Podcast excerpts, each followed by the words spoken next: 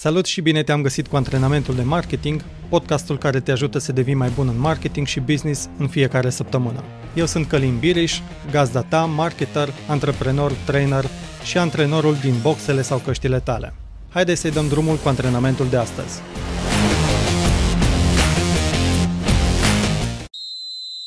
Până îți faci încălzirea, am să-ți recomand cartea Strategia Oceanului Albastru. În aceasta vei descoperi exemple de companii care au reușit prin modele de business inovative să creeze piețe noi neexploatate, respectiv oceane albastre, așa cum li se spune în carte. Piețele pline de competitori, pe de altă parte, li se spun oceane roșii.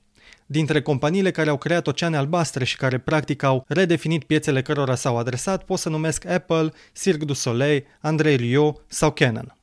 În carte vei găsi mult mai multe exemple și explicații, cât și modele care te ghidează să găsești și tu un ocean albastru pentru compania ta. În continuare vom antrena inovația în marketing și business. Fiind perioadă de carantină națională și internațională, toate afacerile au fost afectate. Unora fie le-a crescut vânzările, altora le-au scăzut vânzările, indiferent s-au adaptat pentru a face față acestei perioade. Antreprenorii și marketerii ingenioși care au știut să-și redefinească activitatea au găsit soluții la care alții nu s-au gândit. Antrenamentul de astăzi te ajută să redefinești activitatea companiei și să-ți adaptezi oferta și comunicarea la orice situație de criză.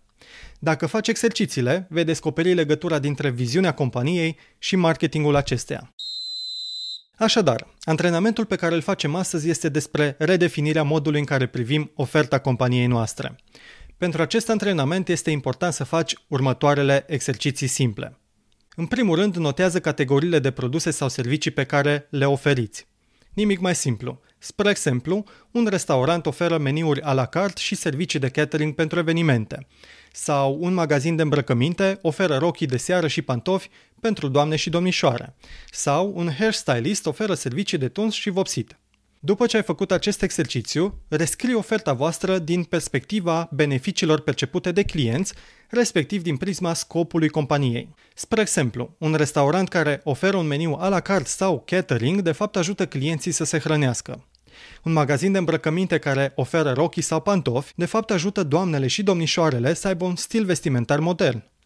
Un hairstylist care oferă servicii de tuns și vopsit, de fapt își ajută clienții să aibă un look mai aranjat iar un magazin de electronice care vinde laptopuri și telefoane mobile, de fapt ajută clienții să comunice și să lucreze. Acum, după ce ai încadrat produsele și serviciile în categoria mai mare, poți să mergi mai departe să te gândești cum să adaptezi oferta la situația actuală, astfel încât să poți să ai vânzări în continuare și să te adresezi aceleiași beneficii pentru client. Spre exemplu, restaurantul poate să ofere acum și livrări de mâncare gătită sau semi-preparată pe care să o gătească clientul acasă, servind practic aceluiași scop de a hrăni clienții, dar sub o altă formă decât au făcut-o până acum. Magazinul de îmbrăcăminte poate să înceapă să vândă haine și pentru acasă.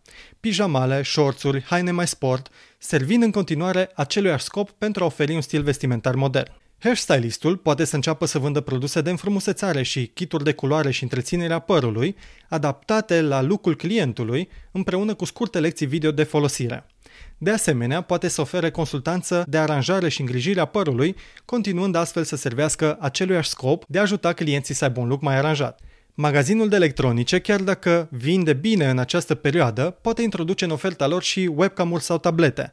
Astfel își va crește șansele să aibă vânzări mai mari, servind aceluiași scop de a ajuta clienții să comunice și să lucreze. Acum, fie că îți extinzi gama de produse sau servicii, fie că o restrângi, fie că o schimbi total, este important să o adaptezi la situația de piață pentru a avea șanse mai mari să îți crească vânzările în această perioadă. Gândește creativ și inspiră-te de la alte companii internaționale sau companii complementare care se adresează aceleiași nevoi ale clientului. Dacă ești marketer, este responsabilitatea ta să înțelegi schimbările în comportamentul clienților și să faci propuneri adaptate a ofertei și a comunicării. Dacă faci acest antrenament, atunci îți va fi mai ușor să comunici de acum încolo știind beneficiile pe care le caută clienții voștri. Spre exemplu, dacă ai acel magazin de produse electronice, acum ar fi o perioadă bună să produceți conținut pe social media, pe blog, prin newsletter, despre ce înseamnă munca de acasă, despre comunicare la distanță, plus să oferiți recomandări de îmbunătățire sau schimbarea dispozitivelor de lucru și comunicare. Faci toate acestea știind că, de fapt, voi nu vindeți dispozitive, ci vă ajutați clienții să comunice și să lucreze mai bine. Aceasta este viziunea companiei. Acum este rândul tău. Fă chiar acum acest exercițiu și redefinește oferta voastră din prisma beneficiilor percepute de clienți, mai apoi analizează portofoliul de produse și servicii pe care voi le oferiți și gândește-te la ce poți modifica pentru a reuși să crești vânzările în această perioadă. În final te las cu acest citat din Cartea Strategia Oceanului Albastru. Angajamentul, încrederea și colaborarea voluntară din partea echipei nu sunt doar niște atitudini și comportamente. Acestea reprezintă un capital intangibil. Acestea permit companiilor să se diferențieze prin viteză, calitate și consecvență în execuția și implementarea rapidă și la costuri mici a schimbărilor strategice. Sunt Călin Biriș, antrenorul tău de marketing și îți urez mult sport și energie. Te salut!